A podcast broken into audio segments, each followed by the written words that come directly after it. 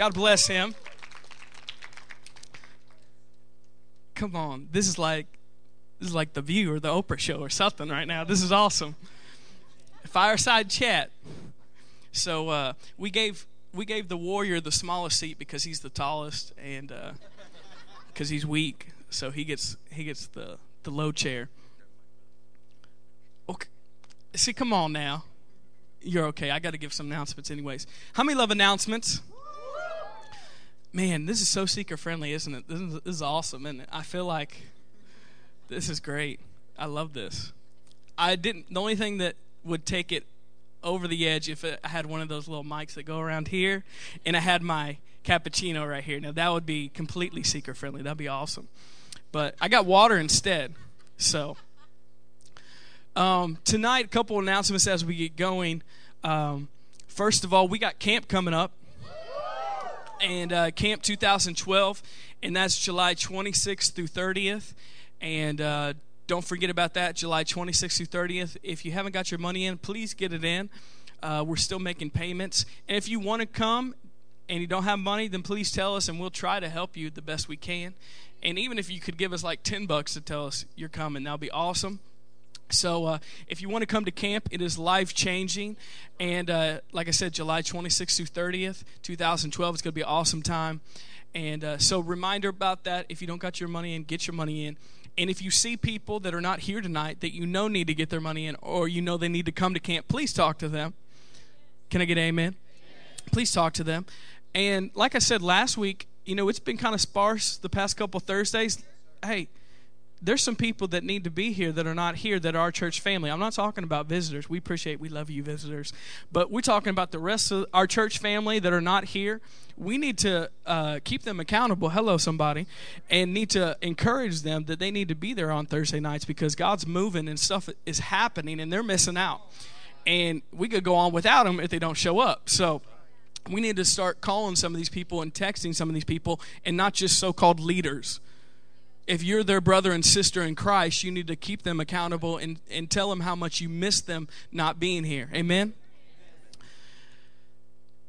Went to preaching already. Also, uh, next week, finally, this is for you specifically. Next week, finally, well, we're gonna we're gonna say something after this, but let me announce this first. But next Thursday, finally, Pastor Drew Reed will be here next Thursday. In the words of Sue, Pastor Drew Brees, which plays for the New Orleans Saints, is going to be here next Thursday. So uh, I might just announce him as that, like N F L quarterback, Pastor Drew Brees from Greentown, Indiana. But next Thursday, everybody say next Thursday, next Thursday, Pastor Drew Reed. No, you can go ahead and say that. Pastor Drew Reed will be here. Okay, he's been asking me for the past month, is he coming this Thursday? Is he coming this Thursday?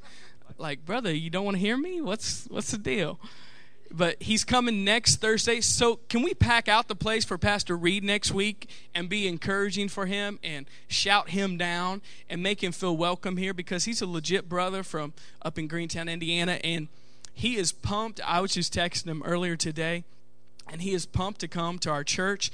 And actually he said, he's going to bring some of his young young adults and youth down here next Thursday.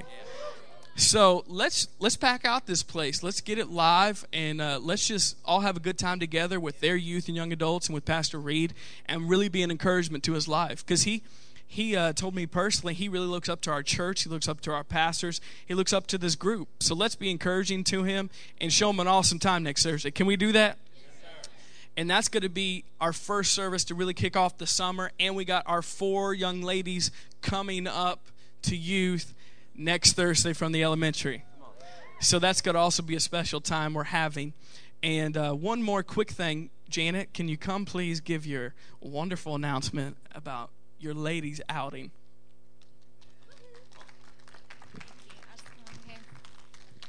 Okay, ladies, this is just a reminder. This Saturday... This Saturday, June second, be here if you're going Laser Blaze, two thirty.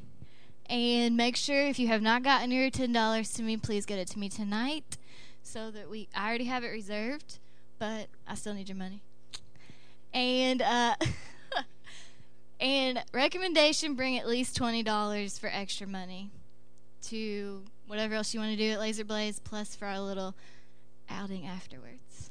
So two thirty. That's all. Amen. Okay.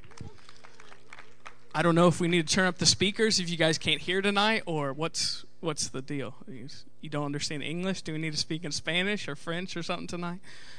So, ladies, you're going to be there, right, at this wonderful event that Janet's putting on, and fun time at Laser Blaze and desserts. You know you ladies love desserts. Don't play. Don't play games. But before we get this question and answer session going on, uh, Danielle Jackson, let's give it up for Danielle, which I heard she did hair all day today. So let's give it up for her doing hair all day today. God bless her. Uh, she purchased us some pins for the Quarry. So everyone tonight gets a free pin. What a deal. Now, this is awesome. So can I get a couple young men to hand out pins to everyone? They're in that box. So just hand out some pins. Make sure everybody gets one. It's free.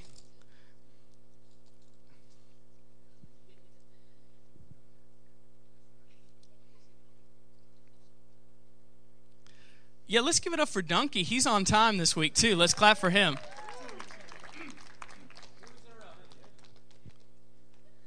Everybody gets a pin. I know this is like the best present you ever got.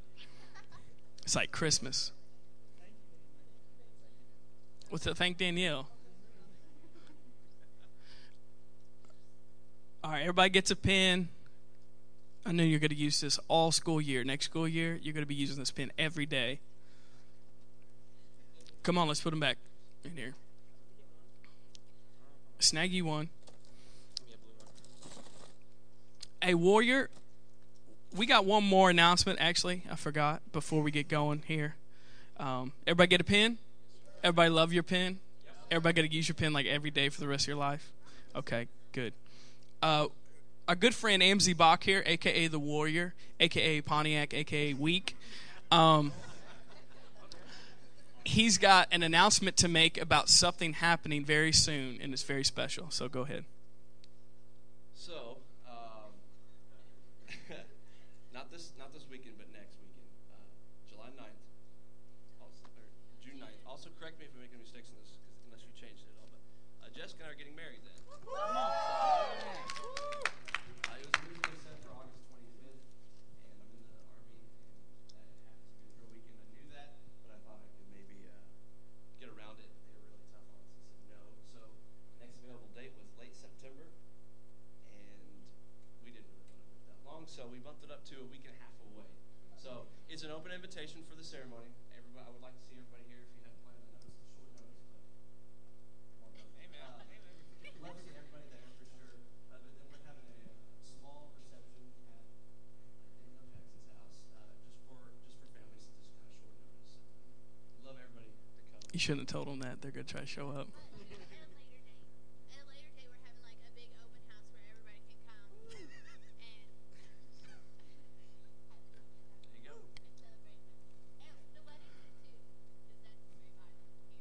Everybody hear that? When's the wedding? Okay. Justin, everything good with the microphones back there? Can you hear it? Can you hear Amzie when he t- out of these main speakers when he talks? Talk. Bishop. Yes, sir. Okay, we're good. All right. So,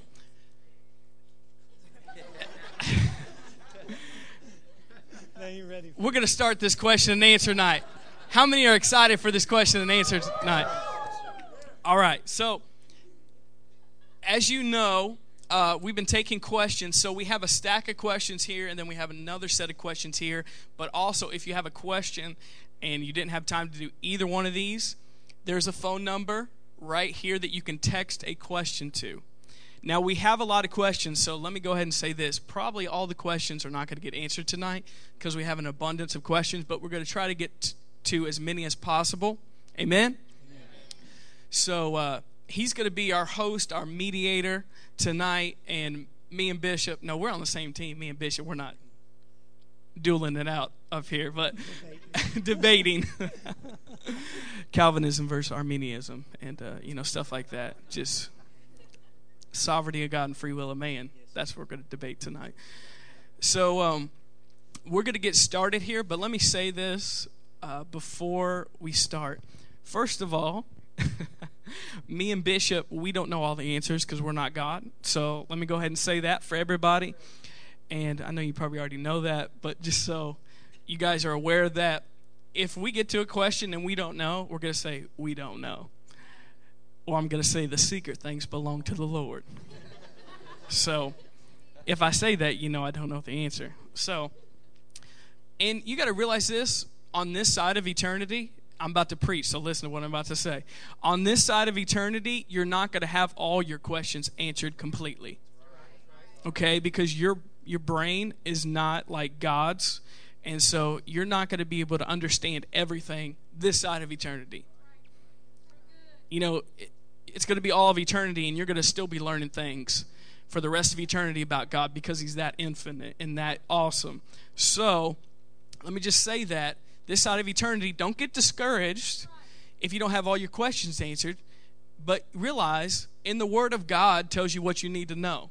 So if it's not in the Word of God, then God didn't think it was necessary for you to know that, and it really doesn't affect you.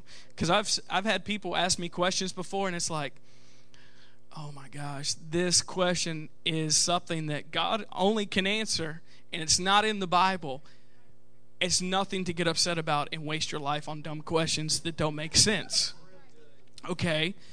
Ask God in eternity, okay? Then he can tell you, but on this side of eternity, you know, you're not going to have all your questions answered. But the ones you need to know are going to be in here. Amen? That's right. Amen. All right. Go for it. There's a lot, a lot of good questions here.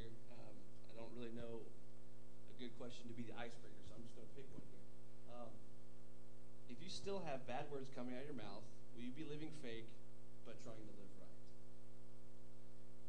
Go ahead, Bishop. Let you break the ice. Well, am I on here? All right. I will, uh, well, without getting into a lot of scripture, I'll just go ahead and kind of just come at that one the best that I can. And the bottom line is, is you know, when you get saved, you're you're a babe spiritually, and you got to grow up. And the most important thing is your spirit becomes reborn unto God, and your mind and your flesh got to be reprogrammed. And as Pastor's been teaching us, the order's always the spirit is king, the the mind is or the soul is servant, and the body is slave. And you eventually got it takes time to make that body slave. And you've got a lot of habits. You've got a, and the thing is, you've been yielding to your anger, your frustration, your emotions for so long, causing you to respond certain ways. And the thing is, you gotta you gotta eventually change that. Now, if if you get plenty of time enough to grow up, and you just choose not to grow up, then you're being fake. It's not real to you. You're just you're acting a game at church, but then you're just talking however you want at church. That's a dividing line. You gotta be. You gotta judge yourself by the conviction of your own heart. If you know that you're progressing in something, and you know, you know what, I'm no, I'm not in this area where I used to be, and I'm getting, I'm getting somewhere further all the time. And praise God, I'm not. You know, I'm not who I want to be, but praise God, I'm not who I used to be. And you know, you can uh, bust out a lot of one-liners here tonight, but uh, but that's the the thing. Eventually, your heart's going to condemn you and know that, man, I messed up. And if that's if that's if you have that, then you're still okay. But you get to the point where it just you don't even get convicted about things anymore, then you're just faking it. Can I add this to this? Okay. The fact that you're asking that question means you're means you're right. Yeah. That it's even a question that comes up to you, that means the Holy Spirit's convicting you about it. If you don't have a problem with it, then maybe you need to get born again again. But just the fact, like Bishop said, if If the Holy Spirit's convicting you and you know when you're talking wrong that you're convicted about it and you don't feel right about it, then that means that you're on the right path. And like he said, you just need to build your spirit man up and renew your mind, and your body will come in line with the rest of you. That's right. So, that's good. Go ahead. Next question. Yeah. If I have an addiction, what should I do? You want to go first? Well, that pretty much goes right along with what Bishop just talked about. I mean, Same thing, because people can be addicted to just talking wrong, just like they can be addicted to alcohol or pornography or, you know, whatever, cigarettes. And realize this, that it's not God's will that you're addicted to anything whatsoever. And sometimes in the church world, let me just say this for fun, uh, sometimes in the church world, people just call out like, oh, you smoke cigarettes and you drink, but they worry all the time and they're full of pride. And they shun the people that do this, and then they got issues themselves. So for us to like exalt certain addictions above others is not right. But realize God doesn't want you addicted to anything but Him and His Word. That's right. And He doesn't want anything to have the the be the master over you but Him. And I, we talked about this before. Even good things you can be addicted to that are not right. Yeah. I'm about to say something, but you can be addicted to video games. Hello, somebody. And they're not necessarily bad, but if you if you let that control your life, and if you feel like if you don't play that you're going to freak out and you're going to have a, a an attack, then you got issues. You're addicted to that. And that's not right. Same thing with food. We don't talk about it, but if you're addicted to food and you can't stop eating and you're constantly eating the wrong things, and when you get upset, you turn to food, you're addicted, just like you would be addicted to cigarettes or alcohol. That's your crutch you lean on. God doesn't want you to lean on any other crutch but Him. Okay? So, first of all, with that, if it's serious enough and you can't deal with it yourself, the first step was get a man or woman of God to pray deliverance over you. If something's really strong and you really, you've tried to deal with it and you can't, first of all, get deliverance. But then after that, they can't keep you free. It's your responsibility to grow up and to feed on the right things instead of the wrong things, so you get strong enough the next time that addiction comes around that you're stronger than that addiction. And that happens by being in prayer, being in the Word of God. So next time that addiction comes around, you're so, so full of God, that addiction is not even appealing to you. And I got to say this, it's not going to happen overnight, something like that.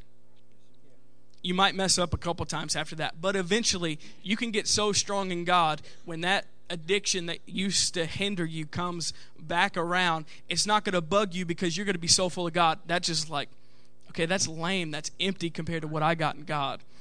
So that's what I got to say about that. Bishop. Yeah, I won't say much. I will say this, what, what Brother Jordan said. Most, and there will probably be more questions along this line, but almost every remedy spiritually is going to have a large part to do with changing of affections. And when you when you get full, then you're you're full of the Word, full of the Holy Ghost. You're not wanting to satisfy the deeds of the flesh as much, and you're not empty, so you don't need to be filled up. Most of the things that you do that are wrong are just uh, just you know scratching the itch of satisfa- satisfaction of your flesh, and because you're empty, you need to be satisfied, and there's only one thing that can satisfy your spiritual needs, and that's the Word and the Holy Ghost of fellowship with Him. And I will say this real quick. I heard Pastor say one time, and I, I got a feeling I know who he was talking about, but there's probably been several over the years, that he said, you know, why don't you come down and let me minister to you more often, and this will be easier. And so in in in wanting to get free from some things, like Brother Jordan said, there will be some things that might happen instantly. You'll get delivered instantly, but that don't mean your mind and your flesh are going to change. So keep coming and letting Pastor minister to you, because that anointing's going to help you every single time, more and more. When things are, something supernatural's happening, and we're all stuck over against the wall laughing or something like that, go join us. You know, partake of, when Doctor Dufresne's ministering under strong anointing and you're here, receive. When, you know, don't be so standoffish to ministry. Receive of it. It's going to help you. Can it, I want to add one more thing to that. With with addiction or whatever you want to call it, a sin or weight in your life, everything we said, those are definites, but some more practical, even yeah. stuff than that. Can I say this? If you're really struggling with something, get some people that are going to keep you accountable. Yeah. And not just one person. I'm talking several people. If you're a young man and you're having a problem with addictions, with pornography or other stuff, get several men that are going to keep you accountable. If you're a lady and you have a problem with like an eating disorder or something else, get several women that are going to keep you accountable and that are going to bring stuff up to you and and listen to this, you're not going to get defensive when they ask you about stuff. And you're going to tell them the truth, whether it hurts or not, and thinking, oh, they're not going to think I'm spiritual if I tell them this. No, they're going to think you're legit, that you're telling the truth and not faking it the rest of your life. Because how many know you can't solve your problems if you're going to keep faking it and acting like you don't have issues when you really do? That's what a lot of church people do. They are just jack- as jacked up as the world is, but they never admit it. And they don't change. Instead, you need to be truthful with God and truthful with others. Like, hey, this is where I'm really at. I'm really struggling with this. Will you help me? Because that's going to help. So get some people that are going to keep you accountable. And let me say this, too. When you feel tempted in an area, just practically, I would go get around people immediately. Like if you're, if you're feeling tempted at home to turn on something on T V or the internet, call somebody, get out of your house and ride the, your bike, for goodness sake. Take a run, go play basketball. Remove yourself from that situation. If you're having other kind of issues, you know, you name them. Like if you keep going and buying cigarettes or, you know, certain things at certain stores, don't go to those stores anymore. Just some practical things. So, but the key is you can do all those things, but eventually you need to get a hold of it spiritually because it's a spiritual issue. But those things can help you in the meantime. So, go ahead. Everybody enjoying themselves so far? You like this?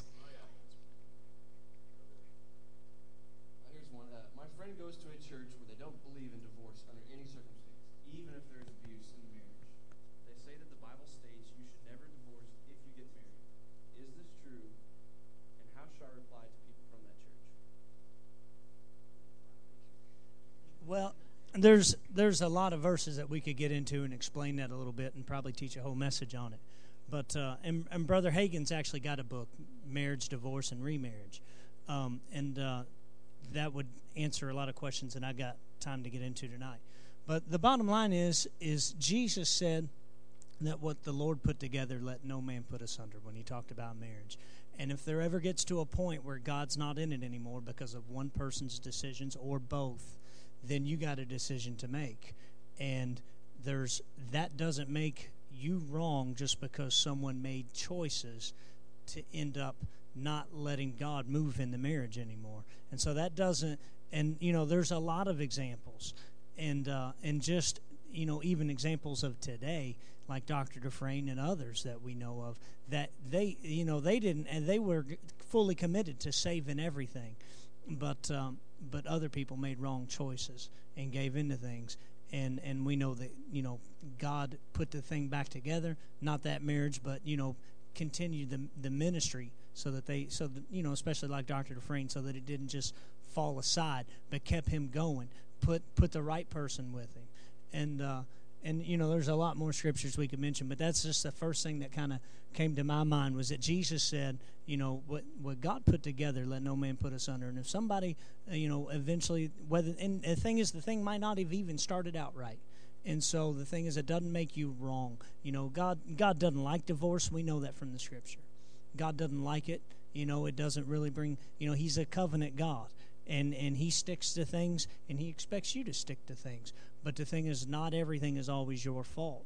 And uh, and there could be things in the past, especially with someone who, you know, is growing in the things of God, someone you may know now that's divorced. You don't know the whole story, and they're not the same person now that they used to be then, and they could have been at fault too. It, it's not always one-sided.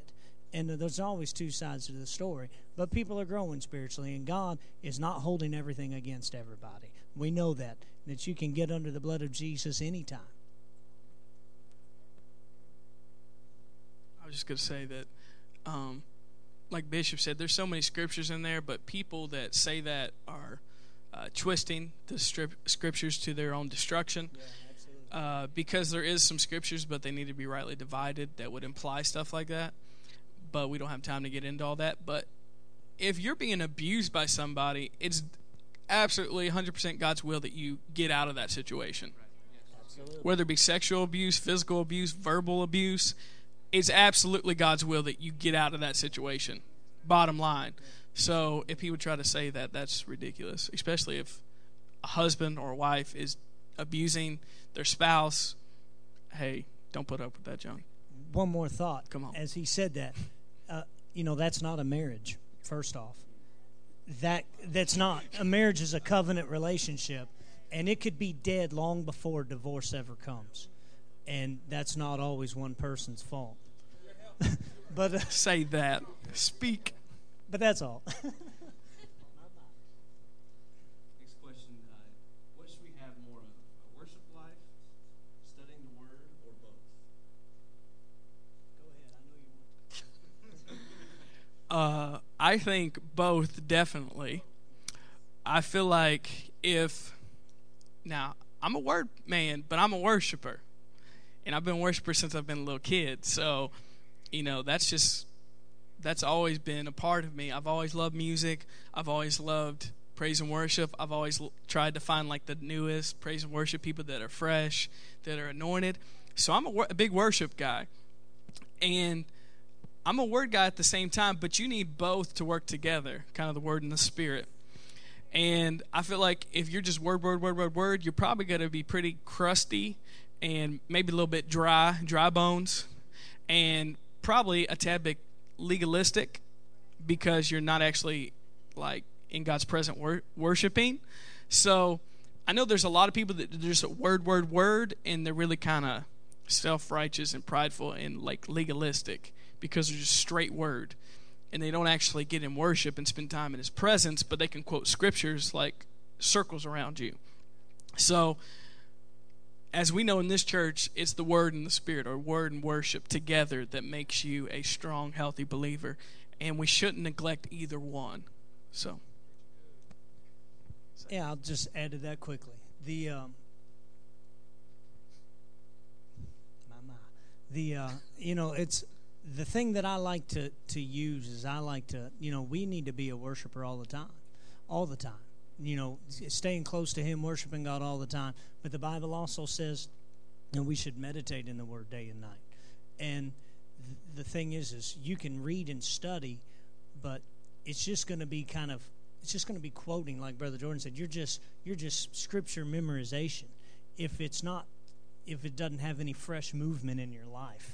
And that's where having a worship relationship with God, spending time with Him, praying in other tongues, yes, just spending time worshiping, and, and just the thing is, you're meditating on the Word really means to just ponder by talking to yourself or singing to yourself, and, and which is really worshiping God, because you worship Him according to the Word, Spirit and truth.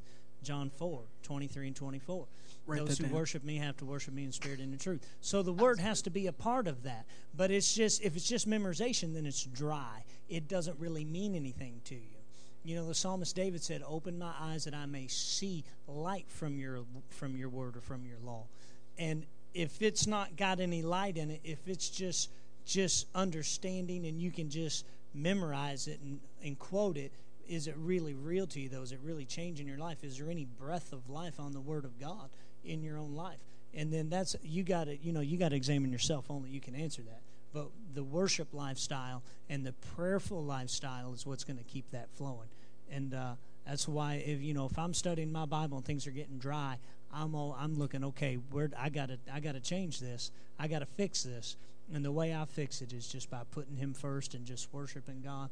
And, and you know, you, you gotta you can't get legalistic. Oh, I gotta have this amount of prayer time and then this amount of word time. Say that. You do need to have a blend, but when you get legalistic about it, then it's not a real relationship.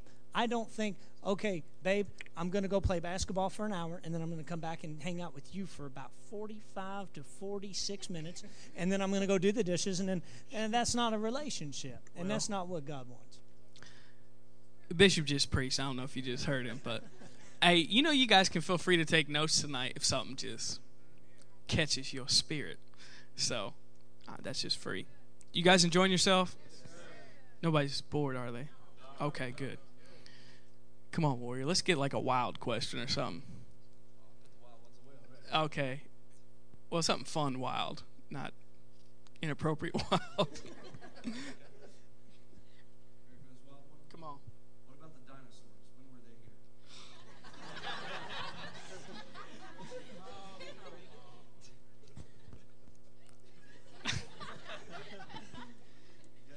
I've heard all sorts of things before. Stephen Cook would be the one to have the answer for that. So go ahead and look him up after service. Bishop, you have anything to say? That a long time ago, that's what I got to say. Well, I mean, there's, you know, without getting too far into it, there, uh, the, obviously. Go ahead, Doctor. Well, the, uh, well, there's a lot of, I've seen a lot of videos from professors that have really studied things out, but, I mean, obviously something happened between Genesis one one and Genesis one two. God did not create wow. the earth null and void. Uh, God, you know, he actually even said that he created it good, and, uh, but obviously something took place during that time, and uh, and a lot of people probably believe that that's during the time when, you know, the dinosaurs probably were on the earth, um, and there is, well, I won't even get to what I was going to say, but there also during the days of Noah there was a great mammoth on the earth, the Bible says, Leviathan. And so we, you know, that uh, we don't know exactly what that beast was, Behemoth, but. Uh, But I, I will say this, and I'm not gonna I'm not gonna bring any scripture to prove it. But Doctor Carl Ball, if you've ever seen any of his videos, you can look him up. But uh, him and Brother Copeland are pretty tight. But he's a creation theory guy, you know, and of course he preaches the word.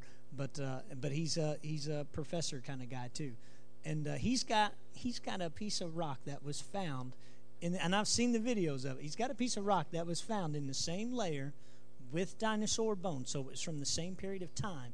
And it is a carved image of a man sitting on a dinosaur, and uh, and uh, which is pretty. You could take a lap on that one. Go ahead. Now, proving that out scripturally, and it was found in South America. But uh, mm. but uh, yeah, so I mean, I don't I don't know. Like I said, but, you know, we're gonna find some things out in heaven probably that we didn't know. But I would say the amount of dinosaur life that was on the earth, it had to be during that time. Uh, of, between Genesis one one and Genesis one two. And there's other scriptures that actually prove that. Um, there's a lot more than just that one, you know, scripture that, not trying to isolate one. There's many scriptures that talk about a period of time uh, before Adam. Next wild question. Uh, is there life on other planets? Well... If you watch the History Channel, Eddie, there's a show called Ancient Aliens. And if you believe it, it's pretty believable, Ancient Aliens. It'll make you think. But um, personally, personally, I don't agree that there's like alien life out there. I believe there's demonic spirits that try to form themselves into ghosts or whatever you call them, or alien type things, and play tricks with people, and those are really just evil spirits. They're not actually aliens on other planets with lasers. So that's my opinion, and the Bible doesn't say anything about aliens, but it does say stuff about angels and demons, and we know God lives in the planet heaven. Okay, so that's my answer to that. Good? I, I'm good, but I will say this, that that when God spoke and declared light to be and spoke things into existence, it never stopped. The the universe the, the universe is expanding all the time, and they've proved that. And uh, now as far as life on other planets, I don't know. I know a lot of times they they all these all this equipment and satellites that they pick up out there, there's a lot of spiritual activity that they may think is something else. And, you know, and the Bible talks about the stars actually being the angels and things like that.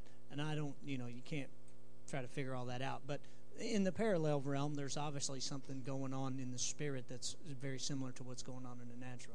But as far as life on other planets, I, I, there's nothing in the scriptures about it, so I don't think it really applies to us. And it's not really going to ever affect you living in Victory down here. So, and here's another Victory thing now. to think about. Here's another thing Victory to think now about. Broadcast. That, that God made it all, and no matter where you're at, at any time, in any place, his power would be available to you, period. If you came in contact with something that wasn't right. Alien or no alien. Not saying that you would. That's a good one you got in front of you. Go ahead and ask that one. Uh, this person even put their name on this card, but is it biblical to party? Absolutely, one hundred percent. Right kind of partying. Let me say that. Party, partying that's going to leave you not with a hangover the next day, not with an S T D the next day, not in a random person's bed you're going to regret the next day.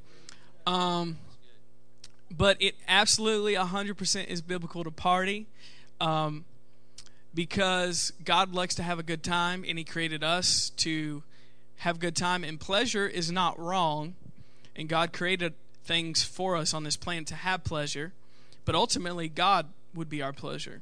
And so a lot of Christians almost say, like, man, you're not, God, God doesn't want you to be, like, having fun or pleasure. Well, God created everything, it says in the Word of God, for your enjoyment.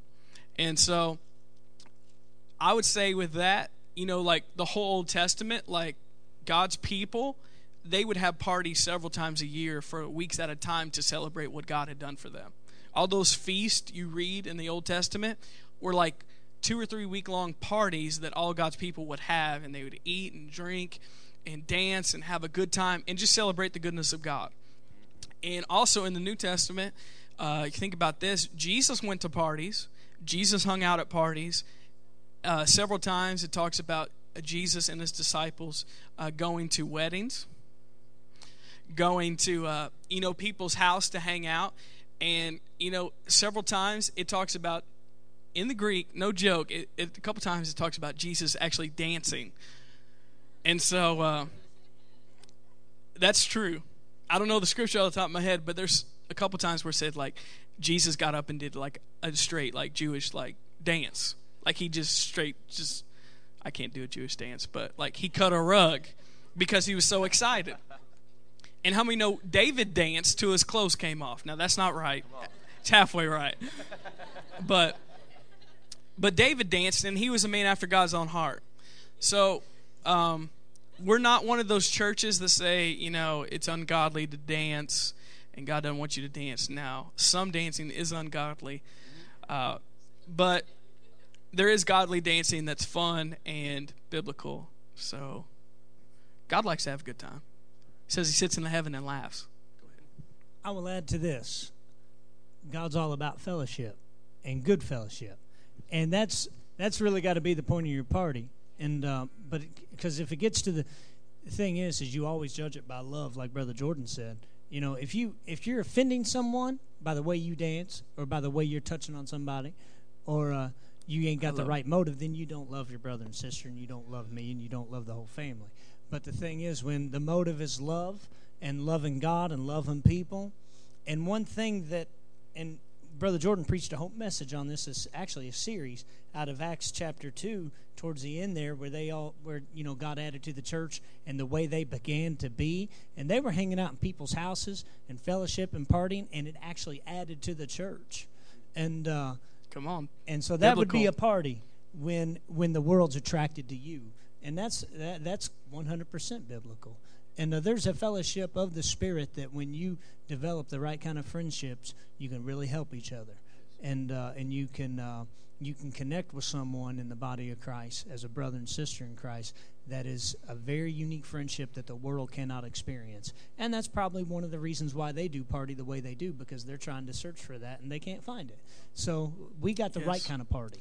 We got the party that the world really wants. And Bishop nailed it, that the world should be envious of the church, not the church envious of the world. And so many church people are like, oh, man, I wish I was out at the clubs. I wish I was at the bars. I wish I was. And it's like, okay, you got it all wrong. Like, church should be so live and such a party that people in the clubs and the frat houses and everywhere else envies us for how much fun we're having. And we don't have to buy weed or an alcoholic beverage to have a good time. So you don't even got to spend any money to party with us. And we're having a better time than you, and we're still happy the next day and not hungover while you're regretting what you did last night. So I know what you did last summer. Go ahead. And we've we've got Kyle Rivera. So we got the best party there is. That's it.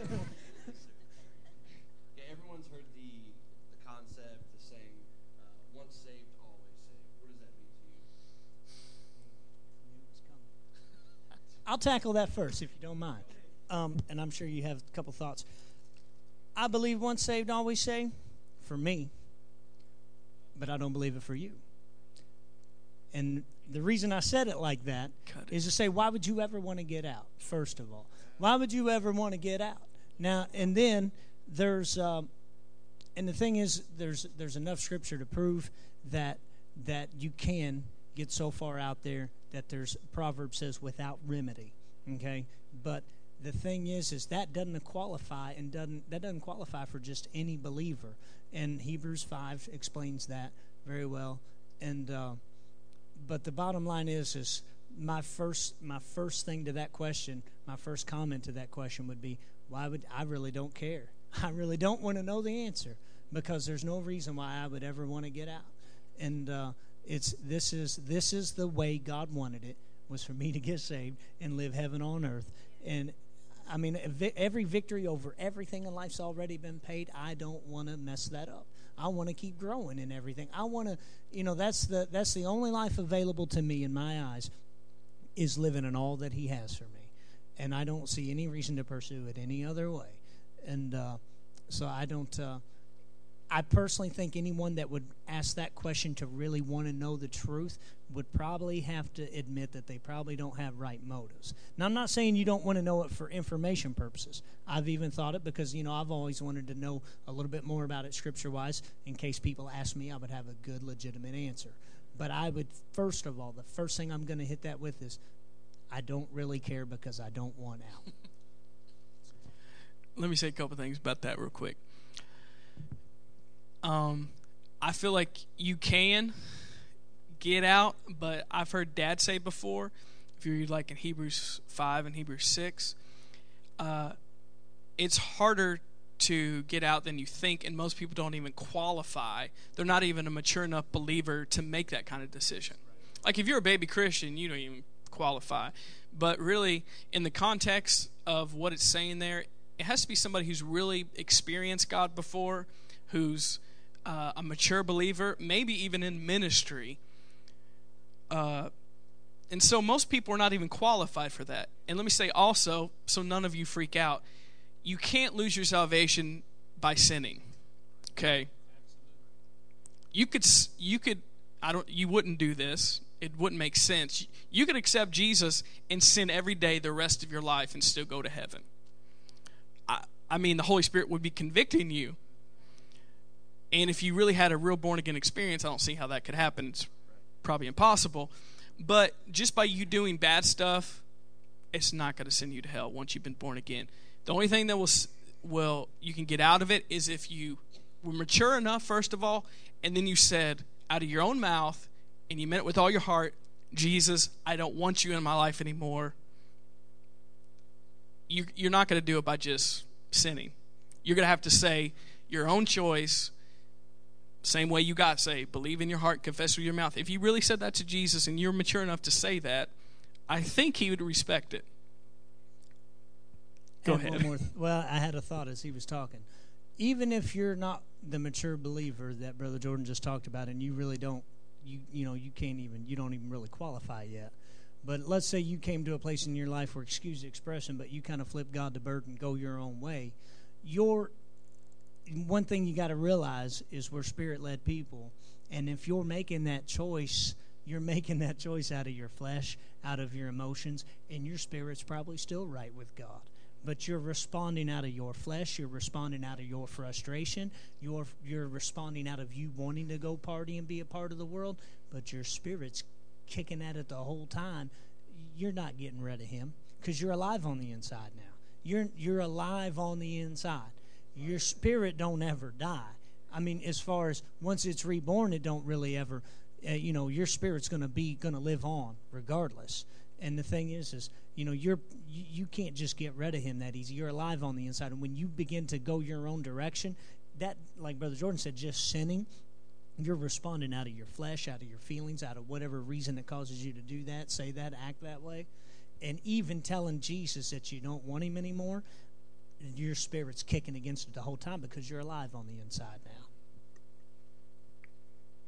Go ahead. Are we going to take a text question? Got one via text. Let's take a text question. What's the proper way to go about a relation, relationship that is found and centered around God? I think they just answered the question in the question, didn't they? Absolutely. To keep it found and centered around God. I mean, what? I guess so. Repeat it one more time just for fun. What's the proper way uh, uh, to go about a relationship that is found and centered around God? I guess how would you have a relationship that is found? Oh, how would you? Okay. Right. Come on, Bishop. You, you're more mature than I am in this. Go ahead. Well, there's. Oh, you uh, thought that was funny, Bruce. Again, there's okay. probably.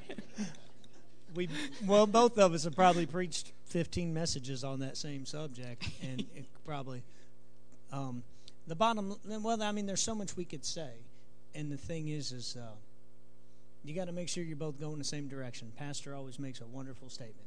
You know what he told his kids: find someone who loves God, you know, the same as you or more. And and the thing is, is you know you got to find someone who's going the same direction too. And uh, you got to find someone who's going the same direction. And the thing is, is then, you know, they talked about in the question honoring God, glorifying God, a relationship that is centered around Him. When you look up, or when you when you ever study anything about honor or honoring God or putting Him in the right place, it's always based on value. It's always based on value. And if God's the most important thing, then you're going to do things right. If His Word is right, coming to church is, is a priority in your life, His His Word is a priority in your life, then you're going to do things right. And if, if that ever gets messed up to where that person becomes more important than God's plan, than God's will, then or your feelings become first place and you start yielding to your feelings, and you know typically something really, really bad don't happen overnight. You yield slowly. And, and and another thing I'll say about that real quick, because like I said, we could talk a lot about this one question. Um, and Brother Jordan probably going to talk about it. But the law of momentum, when you set, we're stopping here, and then you put your brakes on at that line, the law of momentum is going to propel you past it every single time. If you want to say, you know, my wife, her and I both, we made a lot of rules. We're not doing this. We're not doing that. So guess what? We put our brakes way back here long before we ever got to that line. And uh, long before we ever Preach. got to that line. Because the law of momentum, passion, emotions, hormones, those are all very strong things. Yes. Probably stronger than what you think mm-hmm. you can handle. Mm-hmm. Stronger than what you think. You're big and bad and tough and you got a lot of willpower because you grew up in the church. You're not as strong mm-hmm. in that area as you think you are. You Are you set, listening right you now? Because he's preaching. Brakes, you put your brakes on way back here, and and then and you know and another thing. There's a lot I could say about recognizing the right one, but um, but you know they're just t- that question's really specifically about the relationship. So that's why I said that the way that I did, and um, and another thing, Brother Jordan's probably going to mention this one too. But there's a law of dimin- another law here: diminishing returns. What. What satisfied you once is not going to satisfy you again. Or eventually, it just doesn't, it's not enough. Mm-hmm. And the thing is, is you start going that direction, it actually is not going to satisfy because you're not doing it under God's perfect plan yet. Yes. Because anything done outside of God's will is not going to satisfy, period. Amen. And uh, and so, you gotta you gotta learn to get the agreement of those people in your life that you trust. And I've told young people in this church but this before many times. Listen to your parents. Listen to your pastor. Listen to your mama. And uh, especially those of you that got a mama that been in this church for a while, you better listen to your mama. And I'm telling you, listen to your mama because she knows. Your daddy knows. And your pastor knows. And, uh, and, of course, listen to your own spirit. I shouldn't have to say that. But, but just just always think about that. That what's the proper place of everything, and and if if the proper order of things is getting out of line, then you better back up, and you better back up quick and get it in order. Amen. You guys still having a good time? Let's uh, actually just stand up and give your ma- neighbor two high fives, just just to stretch, just to get the blood flowing. Actually, you know what? Hand out five high fives. Actually, all right. All right, come on, boy. All right, you can be seated. You can be seated. I just wanted to get some blood flowing and for us to get some physical contact going. Just everybody still good? just so everybody's stretched and blood flowing. And it's eight sixteen. We're we're doing good in time, so everybody good? All right. Go ahead, Brother Warrior. Another uh, question via text. Uh, what does it mean when the pastor or the praise team leader says, uh, sing your own songs to the Lord? I've said that before. Um, huh. What did I mean when I said that? That means to sing a song that's not written up on the PowerPoint screen and that's just coming out of your heart to God. That could be you singing in tongues or singing in the Spirit. That could be you just making up your own song to God. That could be you just worshiping and glorifying Him and just singing out of your heart what's ever in there. And that's what, pretty simple, that's what it means when somebody says, you know, just sing out your own song to the Lord, or, you know, let's just lift God up right now.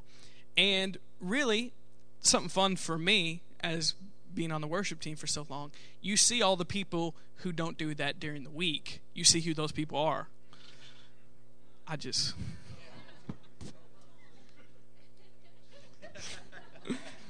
because I notice, because it's usually the same people, if I have my eyes open, when myself or Jessica or Dad, somebody says, you know, let's just lift up a song to the Lord, or let's just pray together, or let's just sing out your own song. You see the people who don't do that during the week. Hello. The worship's not a lifestyle because there's nothing coming out of their mouth when they say that. So that just tells me you don't do that on in your own personal time, so you don't know what to say when they say it during church. So if there's nothing coming out of you when that thing happens, you realize this is not a lifestyle for me. I probably I've been faking it all week till, okay, because I that's one thing that sometimes can be discouraging when you're standing up here and you see, like, man, they've been up in the church twenty, thirty years. You ain't got nothing to say? Like, seriously, you, you can't even think of anything to thank God about. Like, you showed up to church today, you're blessed, nothing, you're breathing, you're not in the hospital. Because I see some people just, you know, or, you know, whatever. So I just had to add my two cents in there that you really see the real worshipers and the not real worshipers when stuff like that happens. When it's not written on the screen, you say, well, you just worship. Because we know the people who've been worshiping during the week, because they're the ones still worshiping. And the ones that are not, it's probably not a lifestyle. You good? I'm sorry. Go ahead. How am I going to have time with God if I'm always playing sports? No, you go ahead. You go ahead. I... Okay, let me let me go ahead. But then you can go ahead. Okay. Listen. You could put anything in that slot of sports. You could say video games. You could say shopping.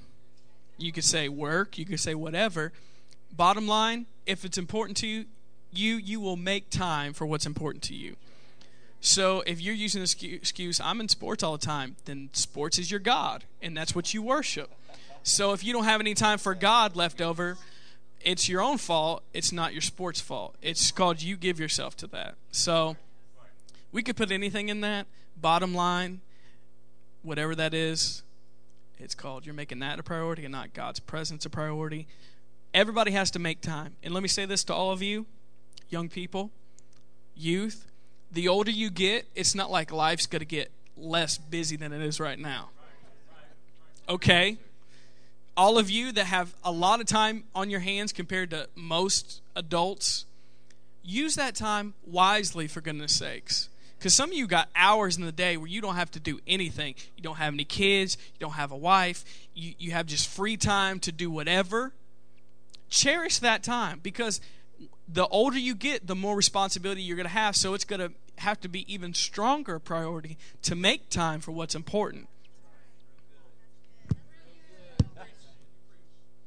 I'm sorry, bitch. No, there's not a whole lot more to add to that. but I will say, I've always, I always got something I could add. Back to what I mentioned about honor, you know, the Jesus is always going to be your Savior. The lordship is something not on, saviorship is on his side. Lordship's on your side. And and the thing is, is we all got to evaluate ourselves in that, you know, all the time. And I would like to, you know, in my place in my life right now, and it's getting easier, but I'm just saying, I would like to actually have time to give myself to some to some more free times. But I just don't right now. So I got to take every advantage of using my time wisely to make sure that I'm the man I need to be spiritually and in the Word, so that I can be the best employee I can be, so that I can be the best husband that I could be, so that I could be the best sheep that I could be to my pastor. That I could, that I could, you know. And the thing is, it's it's important, and it's on you. And um, the thing is, is what you got to take, you got to approach this from the standpoint. And Brother Jordan may have said this. You got to you got to approach it from the standpoint of not judging yourself too harshly to where you get in condemnation. And you know, you can't beat yourself up about, oh man, I went out with the guys and played a football game. Another thing is, is now you got to make it happen. You know, you got to make it happen. If if you get to the, you know, if it's midnight and you haven't given yourself to any time in the Word or the Spirit and fellowshipping with God, then you didn't put it in proper order, and now you're too tired. You made a mistake. Don't beat yourself up. Just work on getting better at it. Work on fixing it. Work on getting more organized so that you are putting first things first. And to, you know, I'm not the best morning guy in the world. I get better things out of my study time and Word time at other times. But I always make it a point to start my day spiritually. And when you when you make that happen, then you're on the right track. Then you can learn to do things other, you know, in other times, and take advantage of things that maybe times of your life where you're better at that. But always start. Always start. Do something. Feed on faith and healing every day in the morning or something. Even if you get your prayer time in the night or at other times, just make a start in your day, and it'll really, really help you keep things in order. Let's go. Uh, let's go with some more questions from that that paper.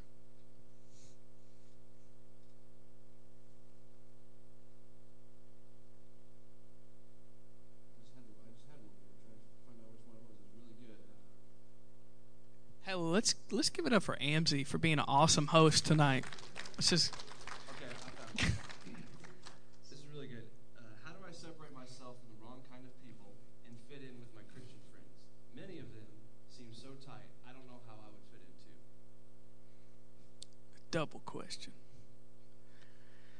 All right, let me deal with the first part. So, now.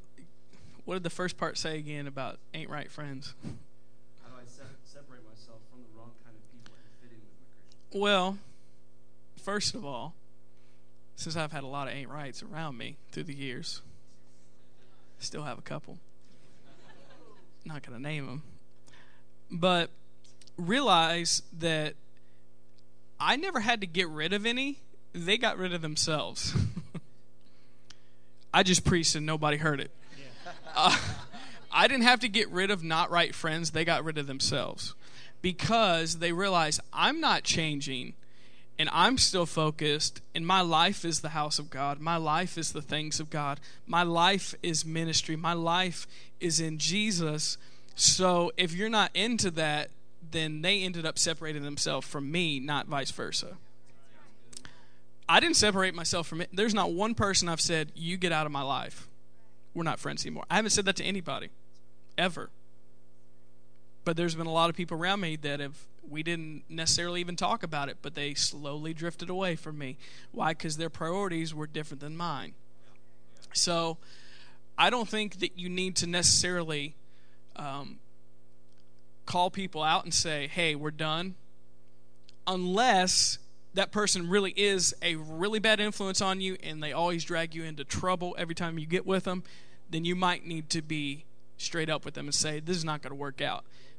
Me personally, I haven't had to say that, say that to somebody. They just did it by themselves. So I said this to one friend, though, so it's similar, because um, I realized our friendship was drifting, and I talked and talked and helped and prayed for and cried and, I mean, did everything I could. And eventually, I realized this is not working, and I had to say, listen, we're still going to be friends. I love you forever. If you need something, you know, you can call me whenever. But realize this, we're not going to be as close as we used to be. Why? Because in the Word of God it says, how can two walk together lest they be agreed?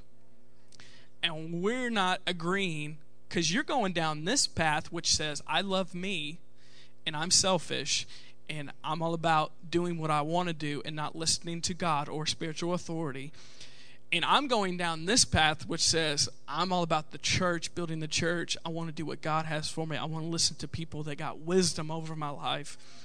So it's not like I'm trying to break up with you, but if you're going down this path and I'm going down this path, our relationship's not going to be that close. And I had to say that to a friend. And I said, I love you. We're still friends. I'm not saying we're not friends, but our fellowship's going to be different than it used to be. Bishop. What you? My, my. That's, no, that's outstanding preaching. Um, and I, you know, I've been there probably not as often as he has. But uh, I want to handle the second part of that question. Many, many he's, uh, this question's basically saying about new friends too. Many of them seem so tight, talking about groups, you know, of people here in the quarry and in this church. Groups that seem so tight, and I don't know how to fit in. And, you know, I... and I've said this before, as a as a young person, I was kind of unique and not real, you know, I was just different, didn't relate to people the same way that most people would. And I had a hard time fitting in too. I was very average, ordinary and average, and didn't have a lot of standout features about my personality or about anything. And uh, but when I, you know, I was, I, when I was young, a young teenager, thirteen, fourteen, I was in the wrong things. And and I had to, like Brother Jordan said, when you get on fire for God, you don't have to leave all your old friends. They typically leave you. And um, but that's what happened to me. And when when I forsook a lot of that, I didn't have the, uh, I didn't know exactly what all to do. I didn't know what to turn to. And I've got a statement that God showed me years ago that God never tells you what to let go of without telling you what to grab hold of. And when you... when you let go of some things, God's always going to give you the opportunity to get into the right settings where you'll have the right kind of friends.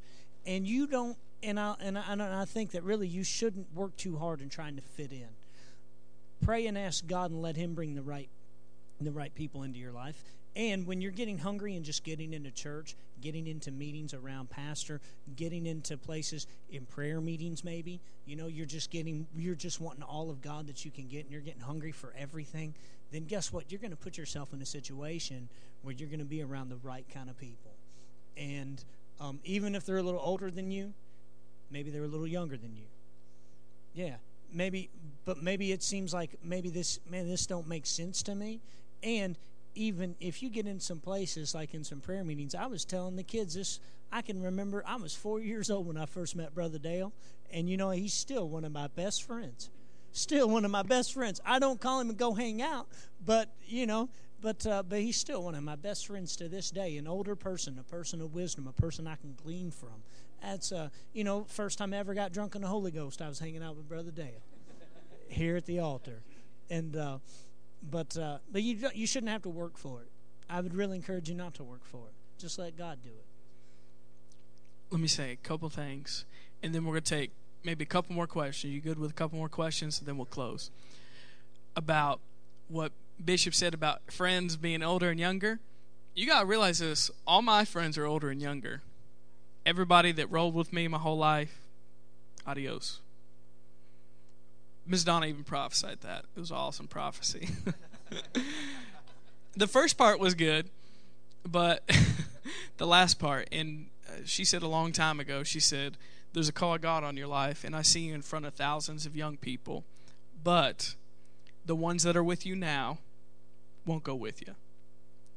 There's about seven of them, and they're all gone.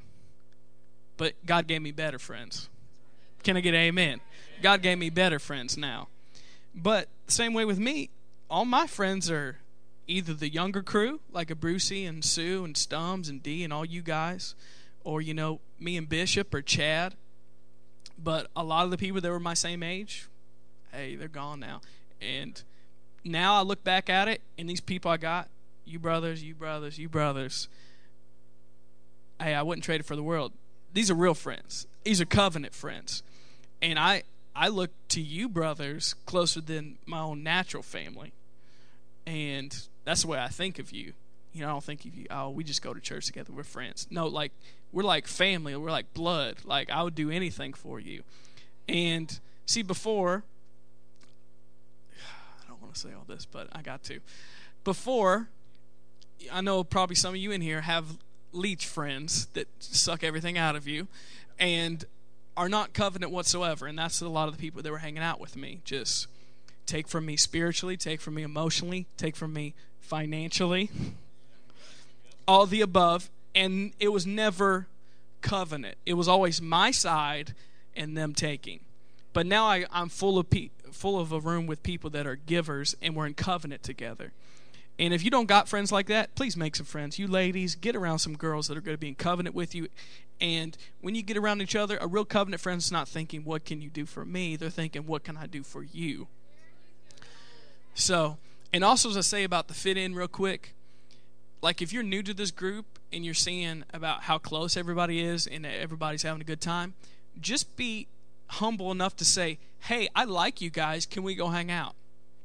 Don't be like, prideful and think like, I'm not going to say that. You know, maybe people don't know you want to hang out. Hello, somebody. You're thinking, why does nobody text me? Nobody calls me. Do you call or text anybody? Because some of you in here, all you would have to say is, hey, I want to hang out with you guys. I need some good godly friends. Can we hang out?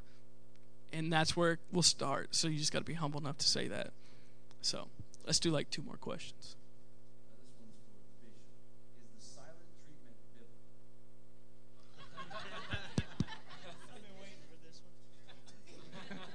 I had it on mute.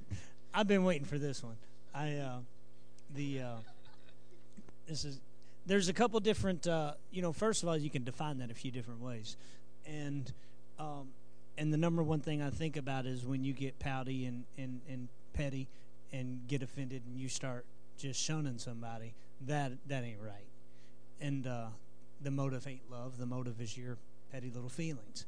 And, uh, but I have, I have seen, and I have to, I've even done this recently, where I'm just not going to fellowship with all the complainers and the whiners, and whether it be at church, be at work, and, and, and that situation's been at work, and, you know, you just gotta, and the thing is, see, that's going to, and I've let that affect my faith, where I was getting, kind of joining in with the complainers, the gripers, and the thing is, you can't, You know you can't you can't uh, you know you can't com- you can't expect your faith to work for the things you're complaining about. Right. You know, confessing promotion and then complaining about I'm never going to get promoted.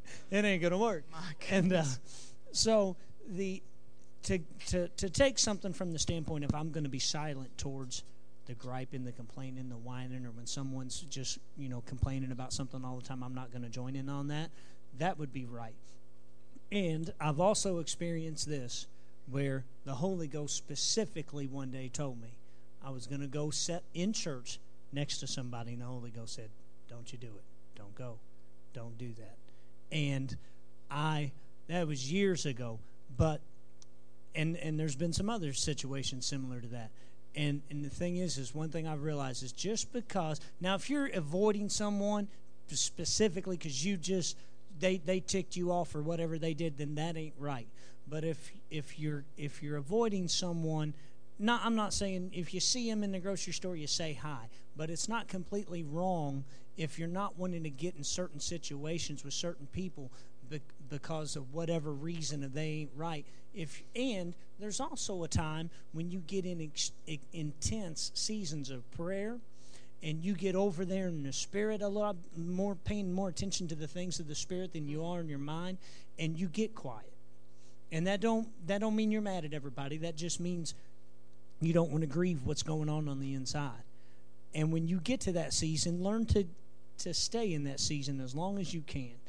And and that doesn't make you wrong for just not being as as fellowshipping and, and just you know, a lot of times we just get natural in that too, and we got to guard against that as well. But if you get to a point where you're just real quiet because of what God's doing in your life and that you're giving yourself to Him a lot more than you were in the past, then just learn to yield to that. You're not you're not you're not being mean to other people. And so there's a, that's a broad question, and there's a lot of different, depends on how you meant that, whoever asked that question. But the thing is, is if it's petty, it's petty, period. Just admit to it and fix it. But if it's saying, you know, I if I'm purposely wanting to avoid some situations, that's not exactly wrong. And uh, but you just gotta you just gotta have the right motive about it. Amen. Uh, what does your personal war time look like, and how does that evolve? Well, I'll, I'll do I'll, I'll keep that quick. Right now, I'm in a season of my life where I'm just getting it bits at a time, here and there, here and there. And uh, and there'll be times in my life when I have more longer periods of time of study, but right now I just haven't had that in a in a in a year or two. And so, but the thing is, bottom line, I make it happen. And uh, and and so, you know, don't ever get frustrated if something don't look like the way you want it to look like right now. And uh, and I'm not saying I'm just saying I don't give myself to longer periods of time like I would like to. And and what I would call a a a shorter period of time, some of you might think is long, okay? You might well. think is long, and uh, I. But you know, I. The thing is, is I, I see in, in in my spirit as I've been praying recently. I know that there is some extreme revelation coming, and I'm learning some things about some things to be able to teach and to be able to help people see it the way that God showed it to me. And I know that just more revelation's coming. So. The bottom line is, is I'm always stirring myself up uh, to be hungry for the Word, and um, so as far as that, e- how it's evolved and where it's at right now, you know, there's times when things are different, but right now it's still the, the bottom line is quantity's not always what how you judge it. You judge it by quality, and and uh, the you know, and back to the whole friend thing. I'll say this real quick: hang around people that can actually say something to you about what God's speaking to them in their word study. Hang around those kind of people. And uh, but uh, as far as the way things look right now, you know, I don't really, I don't really, I just, I just do it. I just do it, and I just stay with it. And I just, and the thing is, is I, I, I said this uh, to to somebody, and I can't remember who. It might have been the sixth through eighth graders, but I, uh, I'm always looking for a way to get the Word in me. Even if it's reading my Bible, but maybe it's just a devotional, or maybe going back and looking at pastor's notes, or maybe just a, or a book, or even thinking about something I heard a long time ago, and all of a sudden that just seems alive to me. I go back and look it up.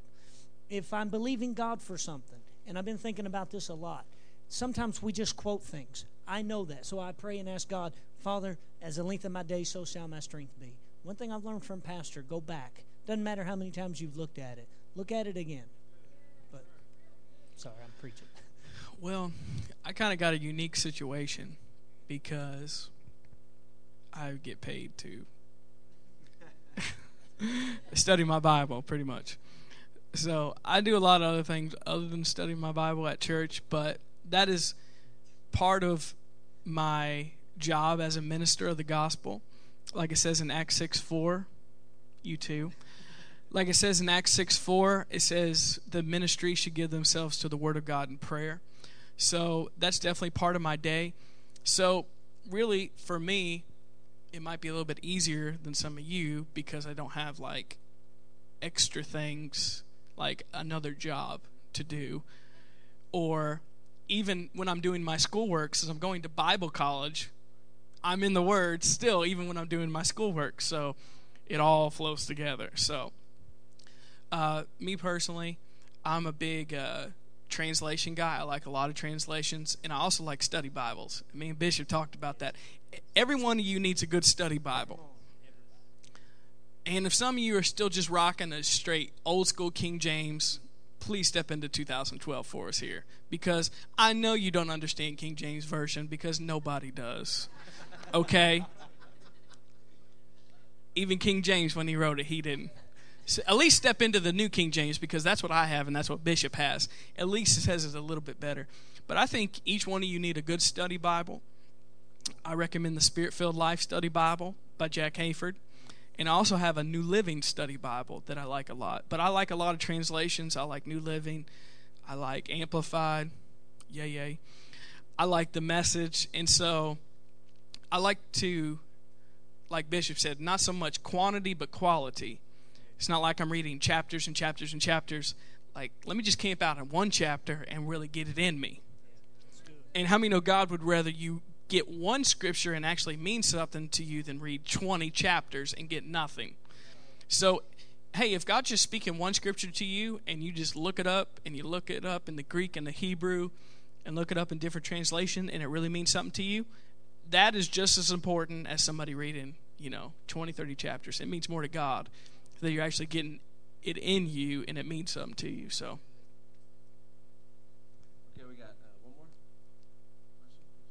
well, one serious and one, one serious. Wild one. uh, let's see. Uh, is it biblical to be rebaptized if you were baptized when you were younger? Uh, I would say yes, if you didn't know what you were doing the first time. Because a lot of people were baptized when they were little and they really didn't know what it meant. So I think that's absolutely biblical, because God would want you to know what you're doing when you're, because it really didn't mean anything if you didn't fully understand it. So I know several people that have gotten rebaptized because the first time they were younger, they didn't really realize what was going on, and they wanted it to be real and for them to really be their decision, not their parents were doing that. So God's all about if it, you mean it in your heart. So yeah, I, I actually looked for some scriptures um, to find if anyone in the Bible had been baptized twice that I could see. But I do know that David was anointed several times in the Old Testament. And uh, but the first thing, and Brother Jordan kind of said it, so I'm just reiterating. I don't want to waste a lot of time. But he, you know, Hebrews eleven six says, is it, you know, if you're going to please God, you got to do it in faith. So everything you're going to do spiritually, you have to do it in faith, or it really was pointless for you to do it. And so the that if you if you got baptized at an age where you didn't have a lot of knowledge of it, therefore you didn't know what you were doing, so therefore you didn't have any faith in it, you were just going on along with the actions. You're going along through with emotions. And that doesn't mean it was wrong. It just means you might need to do it again so that you have faith in it.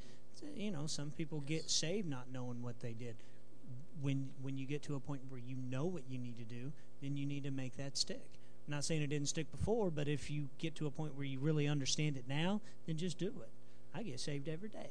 I do. I ask him into my heart every day. Oh, come on. All again for the first time. No, no, come on. I'll tell you something real quick about that, that me and Jessica have even talked about that. Like, do we need to get rebaptized? Because we were pretty young when we got baptized, but we both decided, you know, we did know what was going on, but everybody has those thoughts. So just so you don't feel like awkward that you thought that, me and Jessica have thought that before. Like, should we get baptized again? Did we really get? Were we too young to really understand? Because I remember it was at Graceland Baptist Church I got baptized, and I was like, I was swimming around in the the baptistry, like he was trying to catch me. Cause I was just swimming around, and they were like, "Come on, come on, let's be serious. We're gonna baptize you." Cause I was like, "This is like a hot tub in here. This is awesome." So, can I get a hot tub? Last question, Warrior. Last question is, you want to read this one? You go ahead. You go ahead. This is a good one. What would Jesus